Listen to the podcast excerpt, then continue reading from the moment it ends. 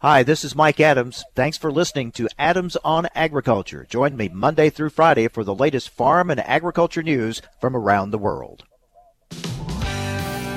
Informing America's farmers and ranchers. This is AOA, produced by the American Ag Radio Network. Here's your host, Mike Adams. And hello, everyone. Welcome again to AOA. So glad you've joined us and let us, letting us be part of your day. Always appreciate that. We have plenty to talk about today for sure. We're going to talk about a deal on dairy between the U.S. and the EU. We'll get the latest on that from the National Milk Producers Federation. We're going to talk markets with Todd Hultman with DTN and talk infrastructure and biofuels with Steve Censky, CEO of the American Soybean Association, all coming up on today's program. But we're going to start things off looking at our Red meat exports, first half of the year, a very strong pace continues, and here to talk about it is Dan Hallstrom, President and CEO of the U.S. Meat Export Federation. Dan, thanks for joining us. We've been talking about these numbers month after month. They continue to be good. Yeah, good morning, Mike. Yes, most definitely. The momentum continues, albeit June was probably a little bit under where we were at in April and May, but uh, nevertheless, uh, the first six months are, are showing very, very good signs. Um, you know, up about 18% on beef and, and up a couple of percent on pork, which are both uh, record paces for the year. And uh, I think the broad-based uh, demand across many markets is really the story. Well, let's take a look. We'll start on the beef side first of all. Where are our beef exports strongest? Yeah, I think um, I think you're looking at probably uh, two different regions of the world. Number one, Asia, uh, Korea, Japan, two of our strongholds continue to be very, very strong on beef. And China, of course, we've been talking about China for the last several months. Continues to see, uh, you know, from a very low base, but huge growth, uh, you know, year on year. Um, so, so that's going well, and, and probably the the most welcome uh, I don't know if it's a surprise, but welcome news is that we're really starting to see a rebound in Latin America, uh, Mexico, Central America, South America.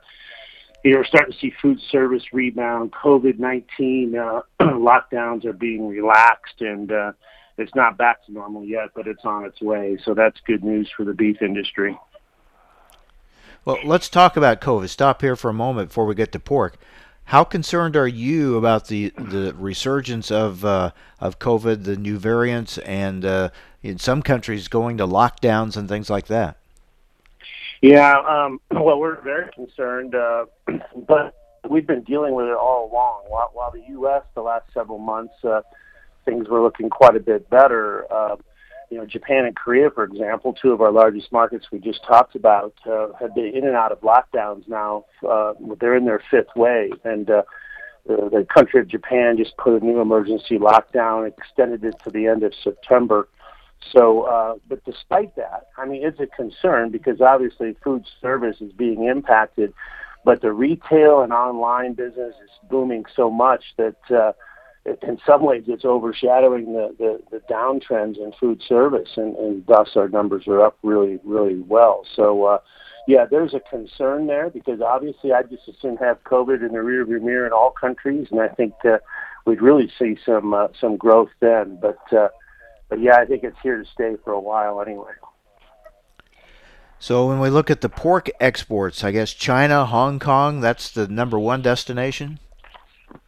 Uh, that's correct, and uh, but as we've been talking, China and Hong Kong, as we expected, are down. I mean, we're down about uh, oh about twenty percent, uh, which is about what we were estimating uh, year to date. Keeping in mind that last year was just an all-time record uh, because of ASF in China. So even though we're down 20%, we're still on pace for the second largest year ever for pork exports to China. But I think the real story on the pork side is that uh, you know, we're up a, a percent or two year to date, and that's a result of a lot of other countries stepping up. I mean, uh, you can go right on down the list. You've got Mexico, Central America, South America, Japan, Korea. So really, it's a, it's that's the good news story is that we're, we'll take the business into China. That's always great, but the fact that we're seeing broad-based growth around many many markets is a positive. You, you touched on this. I want to kind of get a little more detail on it. Uh, we know in this country, people's buying uh, patterns have changed more online and more, you know, we see the food delivery systems at home and things like that. Are we seeing those same kind of trends among consumers in other countries? Yes, Mike, without a doubt. Uh, you know, some parts of the world are further along than others, but uh, you look at a place like Korea, this this online digital platform business, that was a, a, a very strong trend prior to COVID. Uh, and now it's just uh, supercharged with with COVID. I mean, every week we read about in in Korea about some new platform coming out. There, there's a platform out now that that can take your food products and deliver anywhere in the city of Seoul within 30 minutes, which is unbelievable. When you anyone that's been to Seoul and seen the traffic there, you can't go around the block in 30 minutes in a lot of cases. So um, it's really amazing. Uh, uh, what what what's happening in this whole digital space. So without a doubt, and then there's other parts of the world like Latin America that were really lagging in the online business uh, prior to COVID, and now they've been jump started from albeit a much lower base. But we're starting to see uh, a lot of platforms in, in regions that have never seen platforms for online business to the extent that we have now. So yeah, it's a it's a much different environment but the good news in all this is people are still consuming U.S. beef and pork uh, outside the U.S. Uh, borders. So, a good first half of the year for meat exports. What are you projecting for the second half of the year?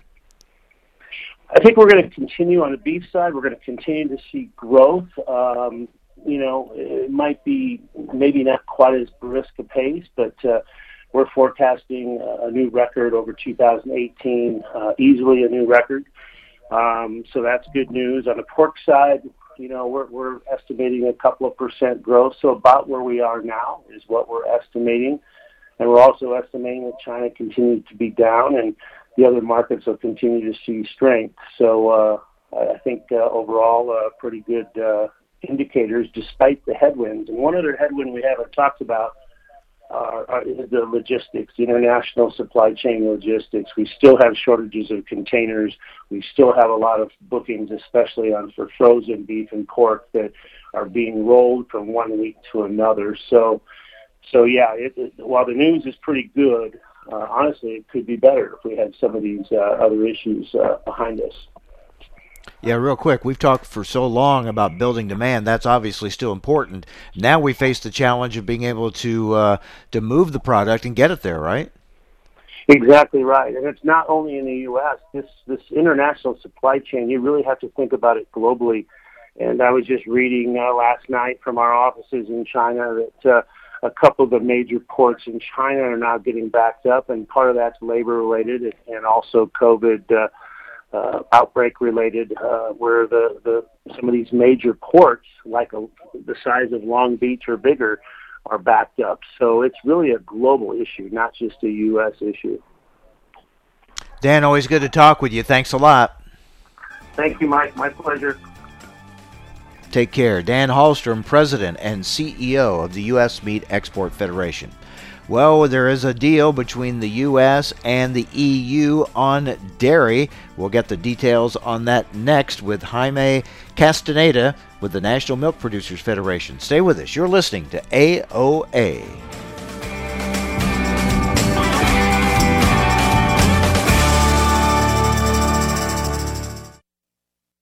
Hi, this is Mike Adams. You're listening to AOA, Adams on Agriculture. Don't go away. More Adams on Agriculture coming right up. Every Tuesday, we'll be sitting around the table, sponsored by CHS. Join us and learn how CHS creates the vital connections that empower agriculture, helping farmers and ranchers like you succeed. We'll hear from different voices from throughout the cooperative system, sharing stories about how good things happen when people work together. Join us around the table every Tuesday or visit cooperativeownership.com to learn more. Recently on Adams on Agriculture, Lance Zimmerman with CattleFax. There's good prices on the board right now for cattle producers if they're feeding corn. It could be a little bit of a tricky situation right now, but as you alluded to, there still is plenty of opportunity out there for profitability if you're smart about your marketing. The rule in cattle feeding, right, is usually by your profitability uh, both on the corn and the cattle side. And the last 18, 12 to 18 months have been tough on, on a corn position for cattle feeders. Been great if you're the one grazing the corn, right? We're in a situation right now with corn basically sitting there in the, the lower end of the $5 range. For a lot of producers, that's probably an area some are taking some positions on, at least trying to establish a, a floor price, you know, making sure they at least have some corn secured right now. Um, and we'll see what happens as we near harvest time, see if we put in some harvest time lows. But hopefully, the worst of the weather threats are behind us on the corn side. For the information important to rural America, join us on Adams on Agriculture. Adams on Agriculture prides itself on bringing top leaders in the egg industry right to your radio speakers. AOA wants to continue that conversation right to your fingertips. Follow AOA on Twitter at AOA underscore talk show and Mike Adams himself at the handle Mike Adams Ag. You will receive real time highlights of the show and keep up with which convention or industry meeting AOA is attending. That's AOA underscore talk show and Mike Adams Ag. We hope to see you online.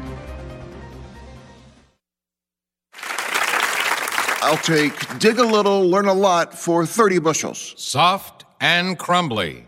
Tom. How does healthy soil feel to the touch? Correct. Dig a little for 40 bushels. Sweet and earthy. Tom. What does healthy soil smell like? Yes. Go again. Dig a little for 50 bushels. Dark, porous, and alive. Tom. What does healthy soil look like? You win. Understanding the basics and benefits of healthy soil can make your farm a winner too through lower input costs, better yields, and drought protection, which can lead to a healthier bottom line for your business. Contact your local Natural Resources Conservation Service office today to find out how you can unlock the secrets in your soil. This message brought to you by USDA's Natural Resources Conservation Service and this radio station.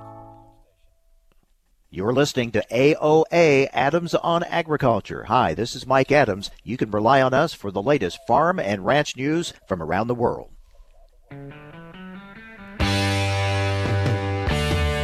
Information America's farmers and ranchers need to know on AOA.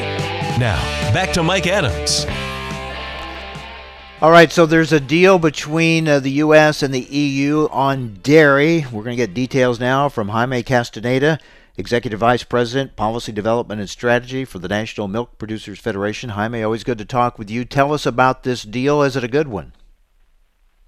Uh, it is, and uh, good morning. Uh, I, I, you know, I just want to make sure that it is an important uh, agreement, but at the same time, it's a it's a very small agreement, and it has been an agreement uh, that it was prompted by again the European Union creating problems for uh, the little that we export into the European Union.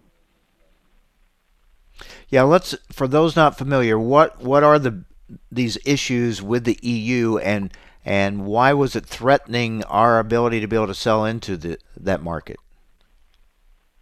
Good question. So, um, all countries, uh, whenever they export, or all countries in one way or another, require what we call a, a dairy health certificate. What a dairy health certificate uh, means is that a country wants to make sure that the product that you are uh, sending to them for human consumption is actually fit for human consumption, that it is a food safety issue. Now, the Europeans uh, uh, create additional uh, hustles and requirements than pretty much any other country in, in the world. Not only they have a requirement for a health certificate for, let's say, cheese or, or milk powders or whey, and so on. But they also require what is called a composite certificate. This composite certificate means that product that we actually are used as an ingredient. So dairy products that, for instance, we sell uh, Sara Lee cakes uh, into the European, European Union. And Sara Lee uses the milk powder from, you know, the upper Midwest. And uh, so in order for Sara Lee to sell uh, that product into the European Union, they have to actually accompany that product with this uh, EU health uh, health certificate, which is something that nobody else uh, asked for in, in the world. So we sell very little uh, to the European Union compared to what they sell here, but we have a lot of other products that uses in, dairy ingredients from the United States and that was the biggest problem. That actually could go up to the billions of dollars. So that's uh, basically what happened here. So USDA, with the support of USTR and uh, the Food and Drug Administration, negotiated an understanding and a delay on the implementation of the new EU dairy health certificate. So is this a long-term solution or just a short-term uh, fix for right now? That's another good question. And for now, I would say that it is a short-term solution, even though uh, we will not have additional uh, dis- distortions in the market, at least in the near term.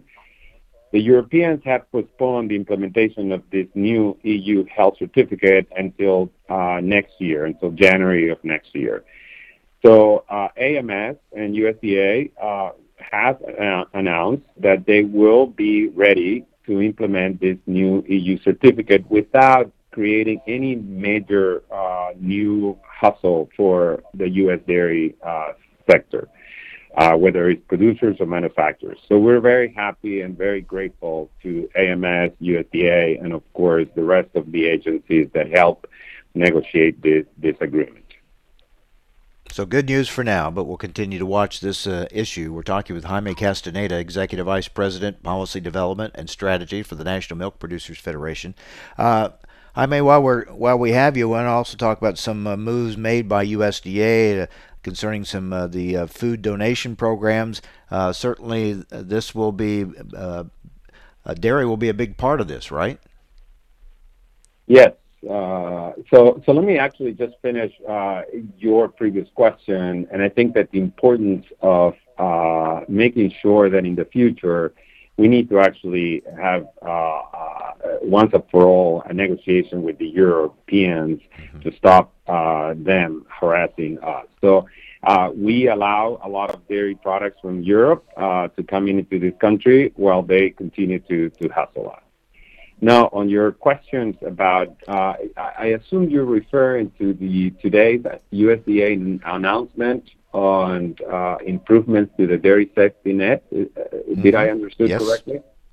Yes. Mm-hmm. So, uh, yes, we have been working with USDA. Many of this uh, this announcement are um, items that were negotiated by, or were implemented or enacted by Congress, like the dairy donation program and the uh, dairy margin coverage, the supplemental, as well as a couple of initiatives that uh, were requested by uh, National Milk.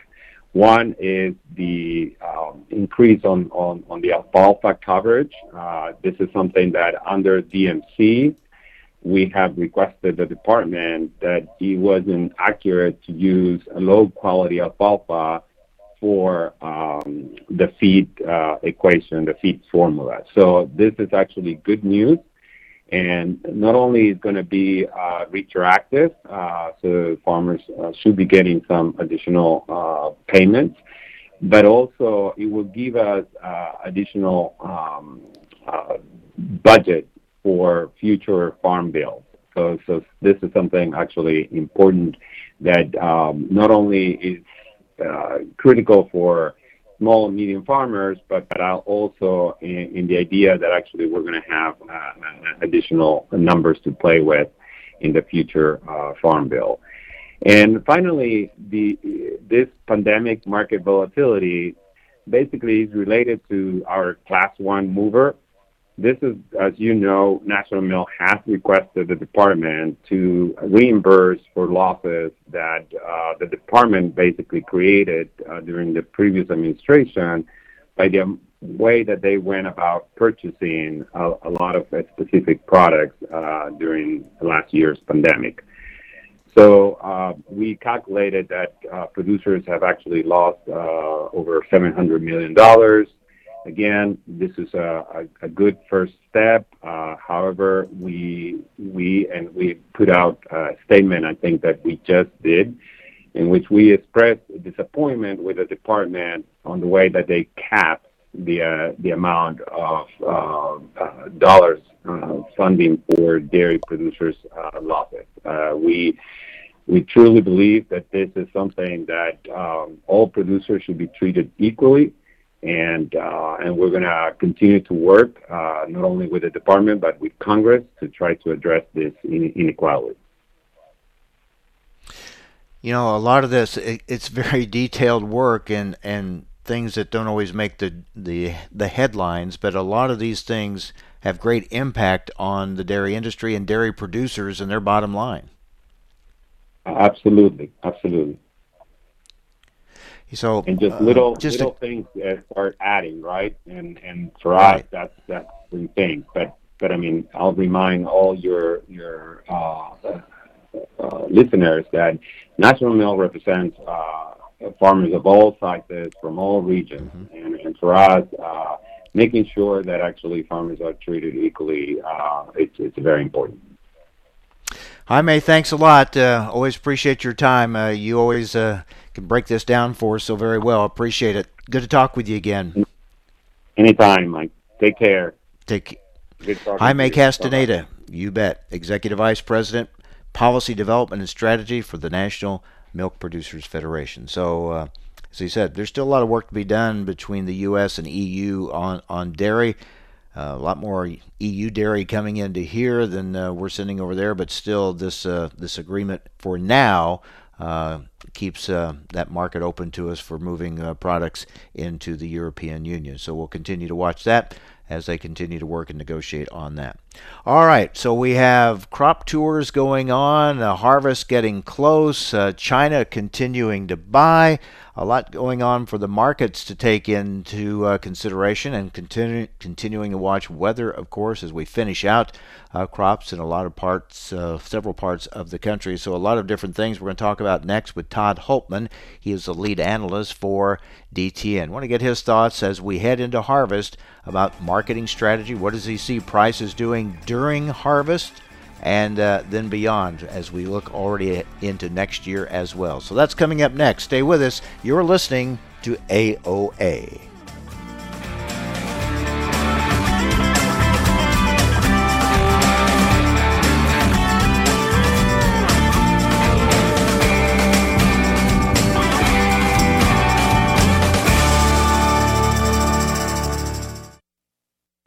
Hi, this is Mike Adams. You're listening to AOA, Adams on Agriculture. Don't go away. More Adams on Agriculture coming right up.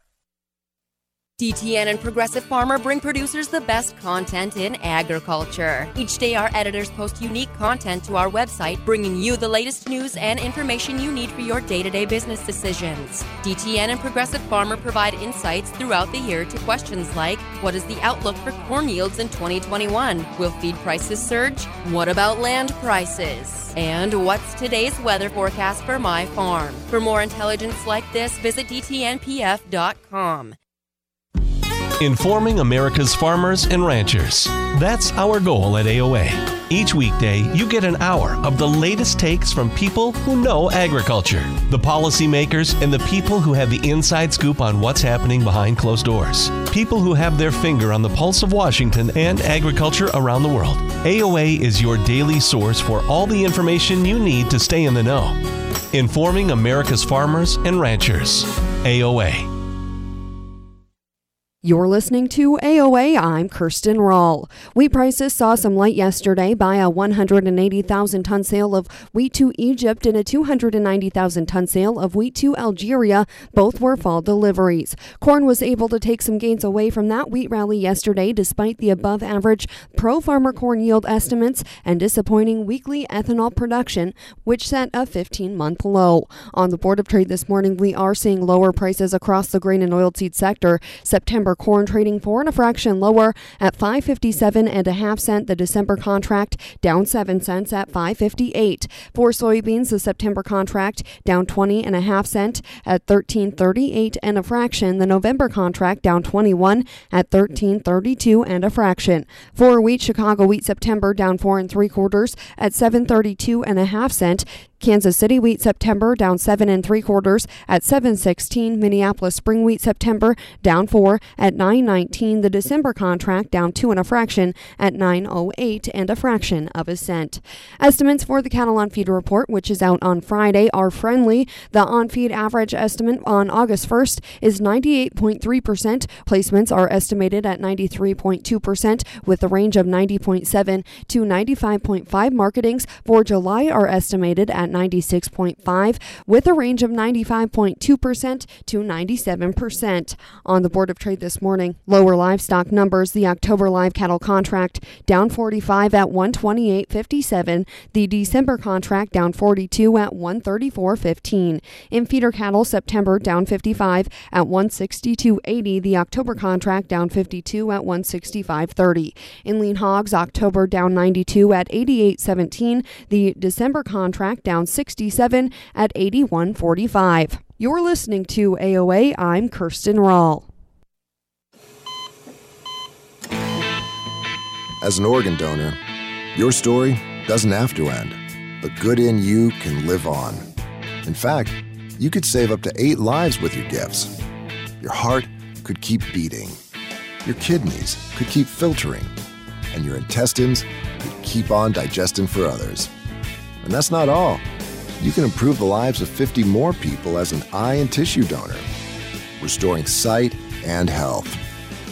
And you're not just helping out the person receiving the transplant, you're touching whole families with your life saving gift.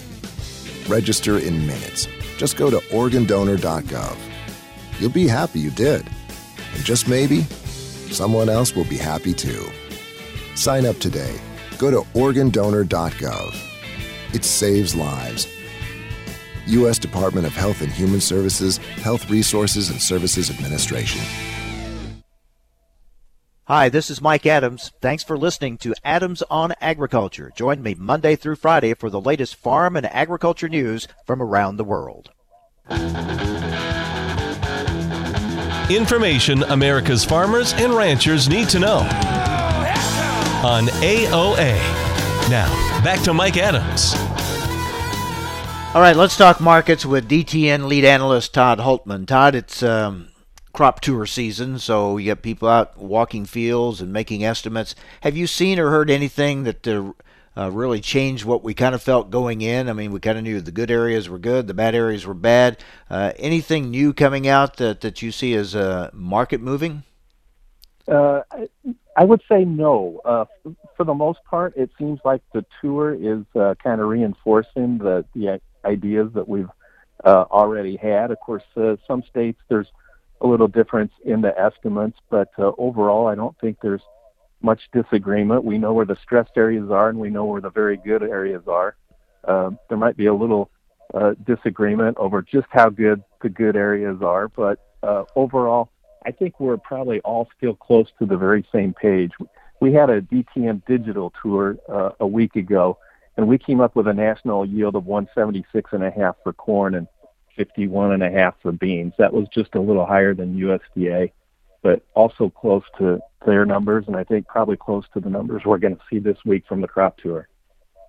I mean, ultimately, we find out when the combines roll, right?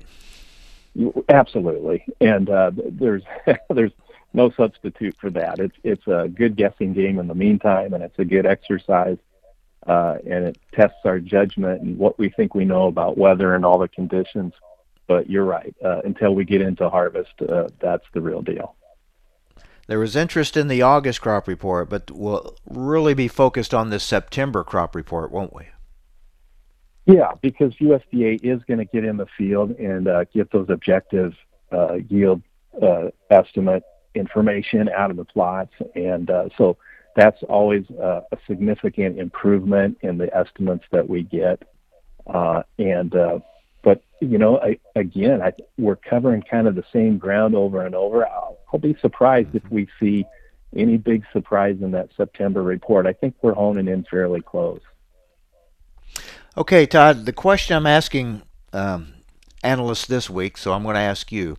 Uh, yeah. Farmers last year at this time, you know, going into harvest, uh, prices were up and many sold, and all of a sudden prices kept going up, and they regretted, in some cases, regretted selling too soon. So this year, yeah. do you think that that kind of uh, influences them? They say, well, we don't want to take that chance again, uh, so we we might not sell as much because we want to see because we think it might go up again. Um, you think that's going to be the case, or, are you concerned that could be a mistake this year? Um, first of all, great question, and I think question of the year probably. And my answer is going to be a little mixed. I think it's important for people not to get a sense of vertigo here and lose track of the bigger picture of just how good some of these prices are. You know, last year uh, when we were making sales too early, they were in the high threes, low fours. Uh, now we still have cash corn prices up uh, above six dollars a bushel across much of the Midwest. So uh, th- these are not prices that I would uh, take lightly as uh, thinking that anyone's taking advantage of us to sell six dollar corn. I mean that's just a very good price no matter how you look at it. Uh, yes, we do still have a bullish outlook. Uh, it's very likely that corn supplies are going to stay historically tight in the new season ahead. I do I do agree with producers uh, who think uh, largely I think that uh, time is on their side about uh, waiting and letting commercials bid this market up, especially as we get into uh, toward the winter months. Um, I, I think there is a place for that, but I also think there's a place for taking advantage of some of these prices now because they are historically so good. Um, and and uh, you know the, the the one bearish headwind we have, and we're seeing that in the market today, is uh, the possibility of coronavirus upsetting demand again. We're seeing ports closed in China. Our shipping costs were already high. We've got congestion on the West Coast.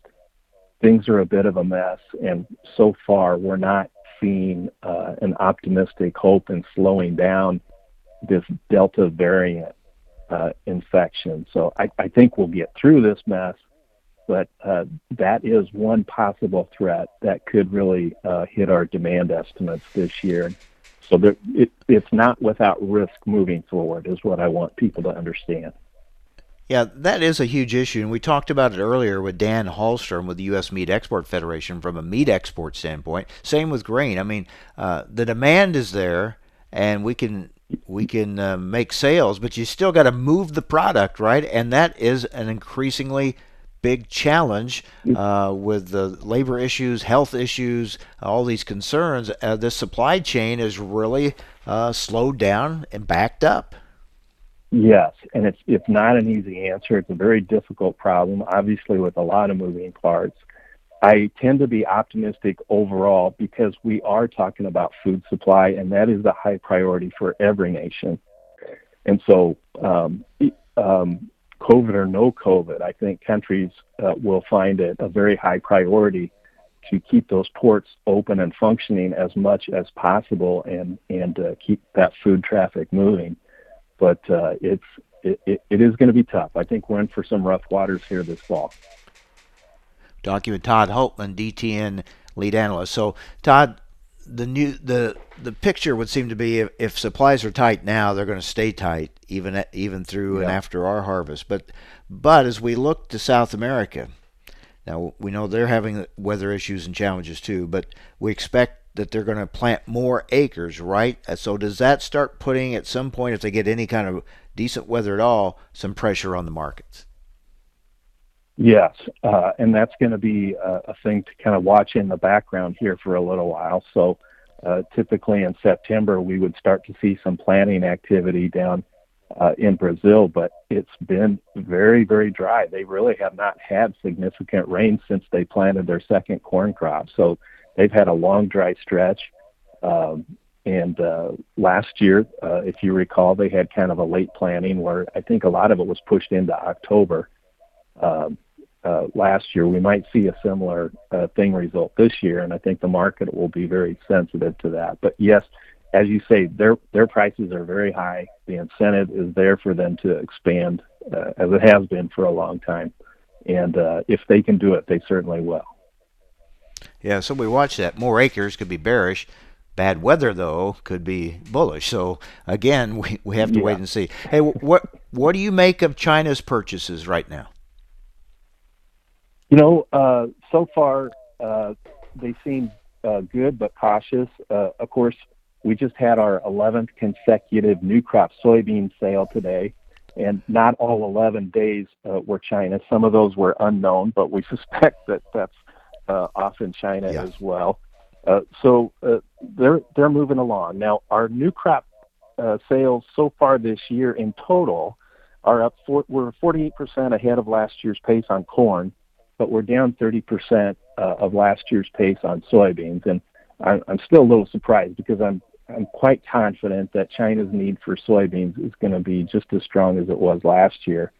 And uh, so far, the way things are shaping up, it, it appears that uh, their need for corn is going to be just as strong or close to just as strong as what they needed last year. So uh, if if we can get this shipping problem worked out, the demand potential is still there as far as I can tell. And let me ask you let's let's get an early start on the guessing game for acres. We could see more wheat, more cotton, lots more sorghum. So then, how do you increase corn and bean acres? You know uh, that uh, we've got a we've got a, a, a, trend working against us in that regard. It's uh, we had all the incentive in the world to plant fence row to fence row this year, and uh, to only come up with the acres that we did uh, was a bit of a disappointment.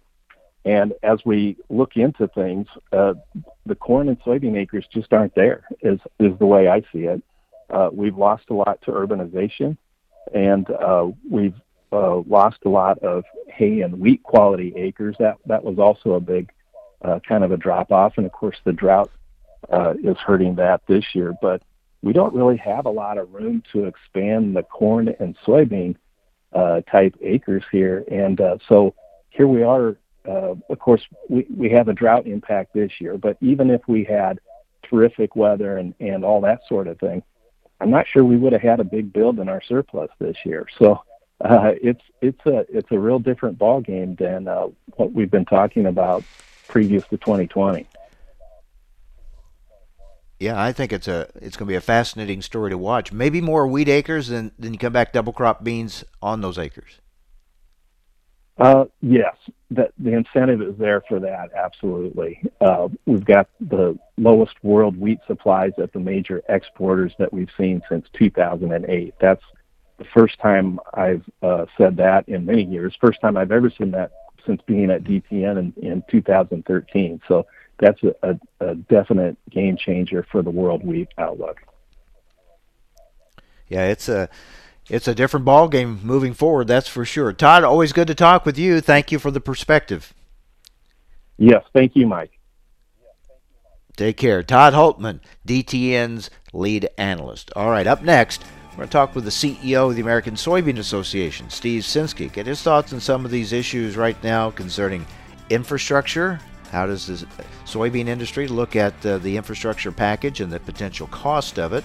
Also, wanted to get his thoughts on what's happening with biofuels right now. That's coming up next. Stay with us. You're listening to AOA.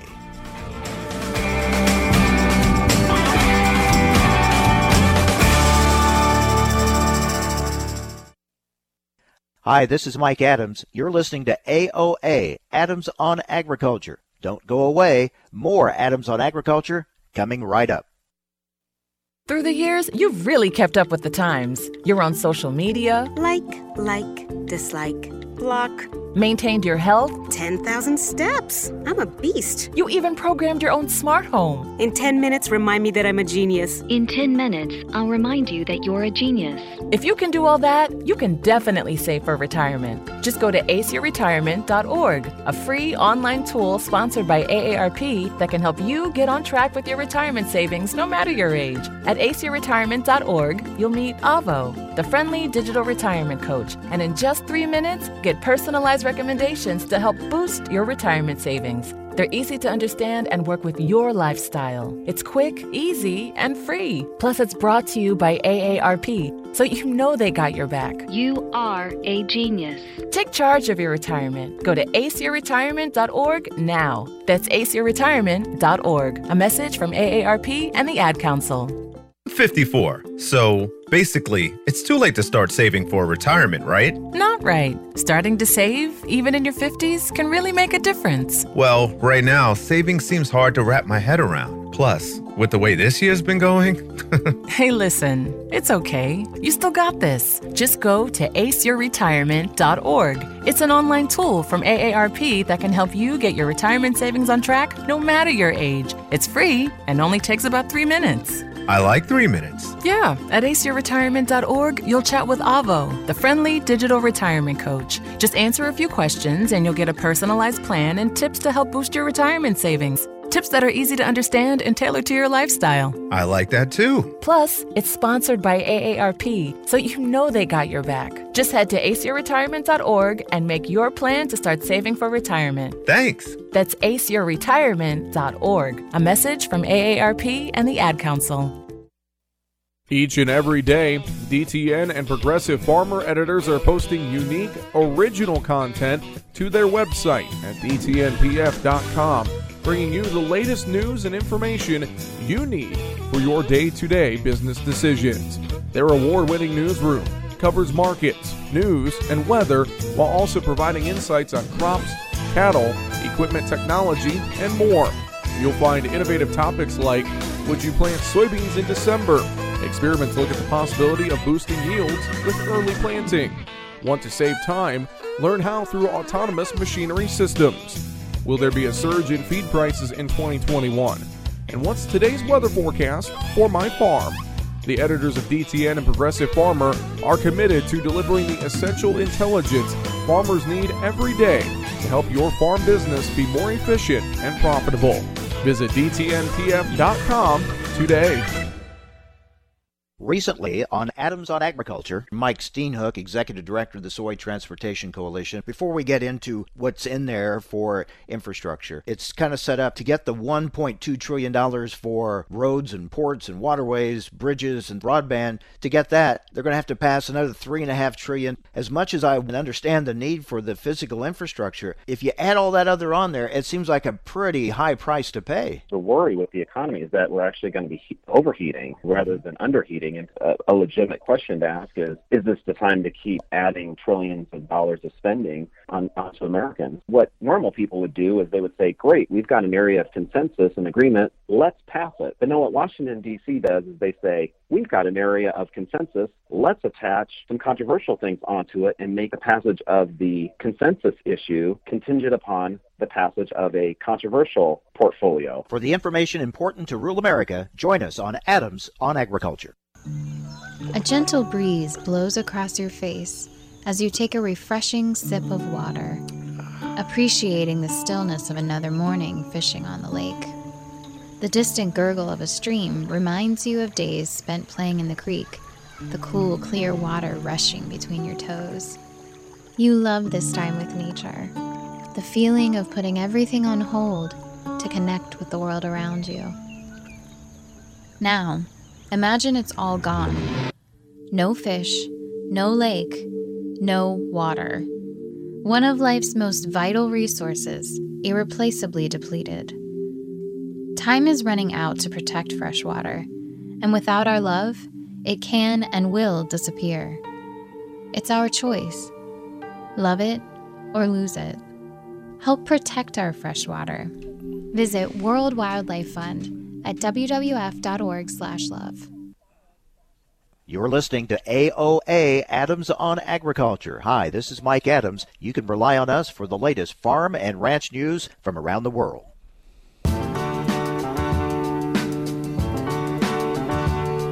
Information America's farmers and ranchers need to know on AOA. Now, back to Mike Adams. And we welcome back to the program Steve Censky, CEO of the American Soybean Association. Steve, good to talk with you again. Good morning, Mike. Great to be with you. I want to start on biofuels. Um, we've got a situation where we're still waiting for RVO levels to be announced. Uh, we see the administration push for electric vehicles.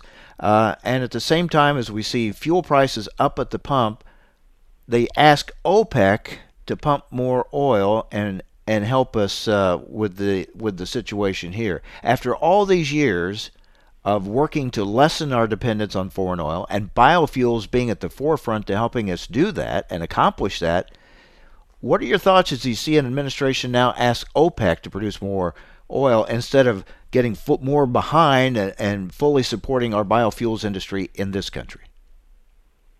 I think you've laid it out very well, Mike, and it's frustrating, and we're hoping that they will follow through. Uh, because, as you point out, uh, we have the ability here domestically to be adding to the fuel supply.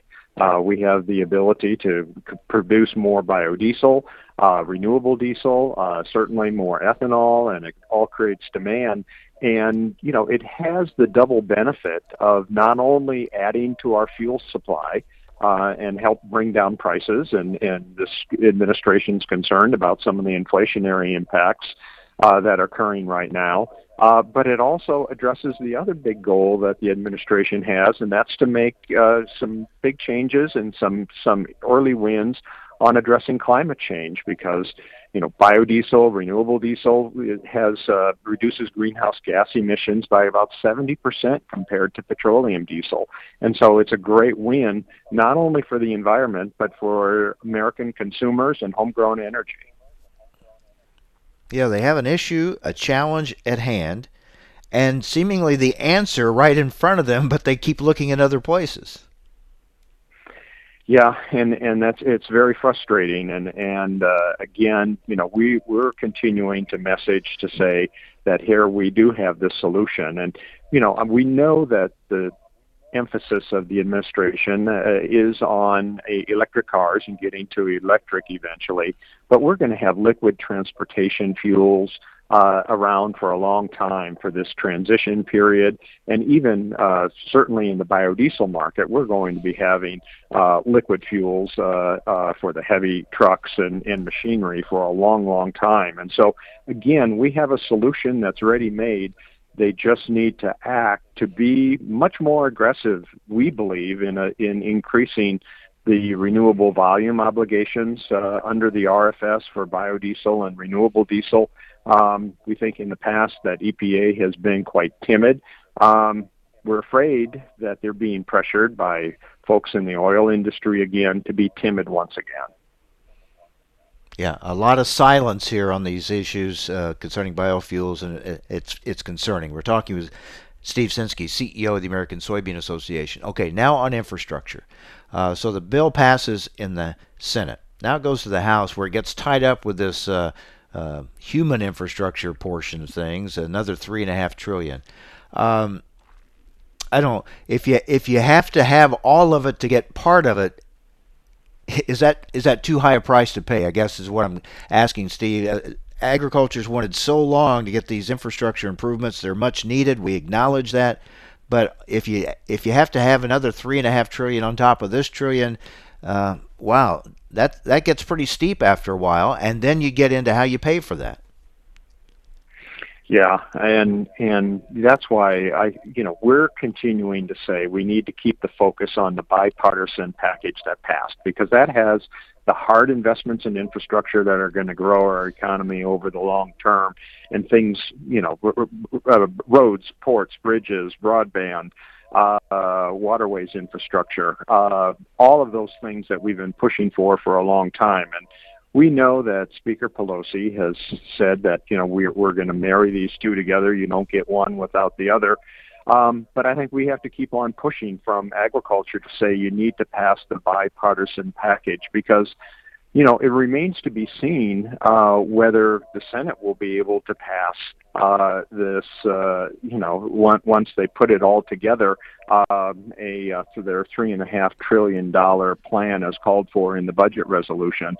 Um, that remains to be seen, and so I still think while I'm sure the speaker is is is uh, sincere in saying that she wants to you, you don't get one without the other. Um, there's a lot to play out, and I think our job, uh, American agriculture's job, is to keep on putting pressure uh, on our elected representatives to say we need to pass the bipartisan one because it's the right thing to do.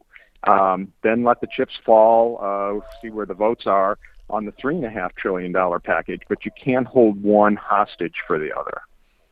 Yeah, I think that's exactly right, and that that's what they're what they're doing, and especially Speaker Pelosi. And it, it seems like, uh, well, some might say, well, that's how politics goes. Uh, they know you want the the one trillion dollar package, so if you're really going to to get that, you have to go with the three and a half trillion.